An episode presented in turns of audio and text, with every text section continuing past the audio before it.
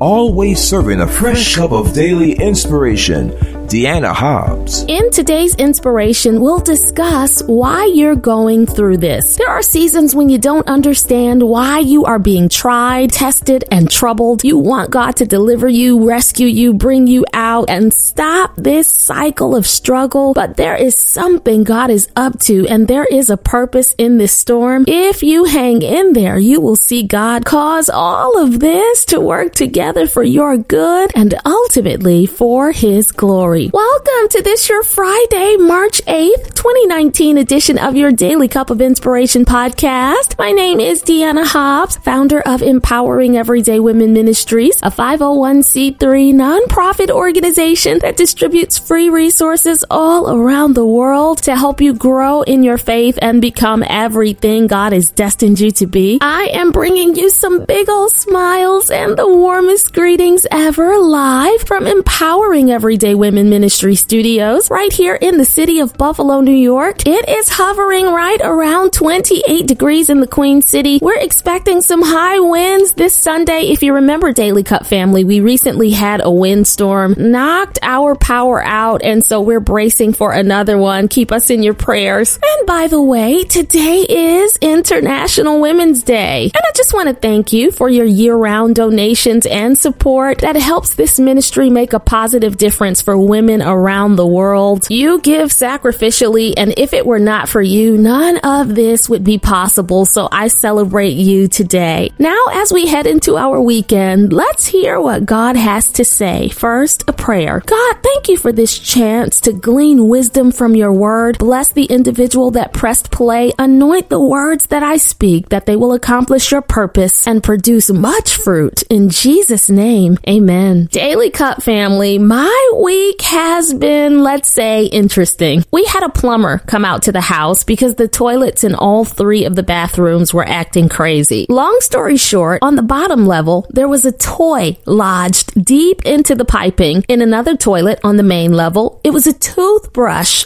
all the way down in the piping and in the top level bathroom there was a tube that had come out of its proper place inside the tank. Now initially the plumber, as did we, assumed that something was going on with our pipes. The water pressure was low, but it turned out that the valve was not all the way open and our main pipes had no issues, but all three toilets had to be snaked and the one commode on the bottom level had to be replaced altogether. It was so funny when the plumber came to me and said, When I saw a toothbrush come up, at first I asked, Is that actually a toothbrush? And then he showed me the picture of the toy that was lodged in the pipe and he couldn't reach it. And so that commode had to be replaced. It was just so crazy. And then get this, yesterday I was at the kitchen sink running water. I opened the cabinet door and saw rivers of water. It felt like a bad joke. So anyway, my husband Kenya typically fixes simple things that go wrong, but he is out of town, so he walked our oldest son, Kadar, who's 15, through the process, and thankfully we didn't need a plumber for the pipe in the kitchen. Praise God for that, because having to call in a plumber already created an unexpected bill. All is well by the grace of God. But have you ever had one of those days or weeks when things go haywire one after another? Sometimes you just deal with minor things things that happen in clusters and that makes them feel more major, right? And then there are other times when you actually do go through something very devastating and challenging that is major, that is a big deal. And somebody listening to me right now is dealing with some stuff, some challenges, some struggles, and he honestly don't know why. And that's why God led me to Deuteronomy 8 just for you today, because it gives a reason for the suffering Israel endured in the wilderness and their something here that God wants me to extrapolate just for you. This chapter gives us an inside look at Israel before they entered into their promised land, Canaan. They were about to possess the blessing that had been promised to their ancestors long ago. I want to zone in specifically on verse number three because God tells Israel through Moses exactly why he allowed them to suffer. And this verse says, He humbled you, and in your hunger, He gave you manna to eat, which neither you nor your fathers had known, so that you might understand that man does not live on bread alone, but on every word that comes from the mouth of the Lord. The full story is in Exodus 16 when the children of Israel were in the wilderness, and manna simply means what is it? It was literally bread that God rained from heaven, but they could only gather up enough for a one day supply. So Moses instructed every family to collect as much as they needed for that day, but don't try to hoard or store anything until morning. Some of the Israelites disobeyed. They discovered the manna was full of maggots and it was stinking. It had rotted. God wanted Israel to depend on Him, the provider of manna. Now, I don't want you to just get stuck on how awesome it is that God rained bread from heaven in the Old Testament to feed Israel. Yes, it was a wonderful miracle, but it wasn't just about that. Manna is simply a foreshadowing of Jesus. How do we know that? Well, we learn that in John chapter 6 verses 32 through 35. In verse 35, Jesus explicitly declared, I am the bread of life. Whoever comes to me will never go hungry and whoever believes in me will never be thirsty. So then God provided manna to the Israelites to save them from physical death through starvation. And God has given us Jesus Christ, the true spiritual bread from heaven to save us from spiritual and eternal death. And the good news is that Jesus, the bread of heaven, is alive today and he lives on the inside of us. Place your hope in the Lord who looks favorably upon you and cares about your needs, both natural and spiritual spiritual. You don't have to seek after provision when you serve the provider. You don't have to fret over doors not opening when he is the door. You don't have to worry about how the way will be made because he is the way. He has everything you need. Think about when Israel was enslaved in Egypt. Moses asked God who he should say sent him to deliver Israel. God told Moses in Exodus 3 and 14, tell them I am sent you. God said, I am that I am. Before the problem ever was, because God says, I am. Before the attack was ever waged against you, God says, I am Jehovah Nisi, God your banner. Before the sickness ever showed up, God says, I am Jehovah Rapha, the God that heals you. Before the guilt and shame ever tried to take hold of you, God says, I am Jehovah Tsidkenu, God your righteousness. He is all you need. He will take care of you. That's why you've been going through because God wants to demonstrate demonstrate that it is Him, not your power and not natural provision that keeps you. It is His strength that's made perfect in your weakness. It is His power at work in your life. It is His favor that has kept you. It is His grace that has covered you. It is His protection that has shielded you. Trust in Him. He's already in control of your situation all this time. God has been allowing the storm just so He can show you He's able to calm it. He allowed this wilderness so He could show you that that He's more than able to bring you into your land of promise. That's why you've been struggling. That's why you've been crying in the midnight hour. That's why it's been looking like it's not going to work out. That's why you have felt like you are at your wits' end. And God is saying, Yes, I want you to come to the end of yourself. I want you to be out of options. I want it to look this bad so that you can know that I'm good all the time and I'll make a way out of no way. I'll open a door that you can't see. I'll create a way in the wilderness wilderness and a river in the desert. God is saying, I want to show myself strong. Stop trying to figure it out. Stop worrying about it and do what the first portion of Psalm 46 and 10 in the King James Version says, which is exactly what I'm stirring into your cup of inspiration today. It says, Be still and know that I am God. As you drink down the contents of your cup, be encouraged because whatever you're facing, you serve a God who is great greater. Whatever has come against you is no match for our all powerful Savior. He's got you in the palm of His hand. But had the situation not been desperate enough, you would not have come running to the one who's able to deliver you out of every affliction. Lift up your head and be encouraged. You're about to step out of your wilderness and into your land of promise. Now let's pray. God, I pray for this, my sister, this, my brother. Thank you for equipping them with this word and letting them know that you are all they need, and you have good things laid up for them. Help them to rest upon your promises. We thank you that according to Psalm 46 and 1, you are our refuge and strength and a very present help in trouble. We lean on you in all things and trust in you for always. In Jesus' name, amen. Your Daily Cup of Inspiration podcast has been brought to you by Empowering Everyday Women Ministries,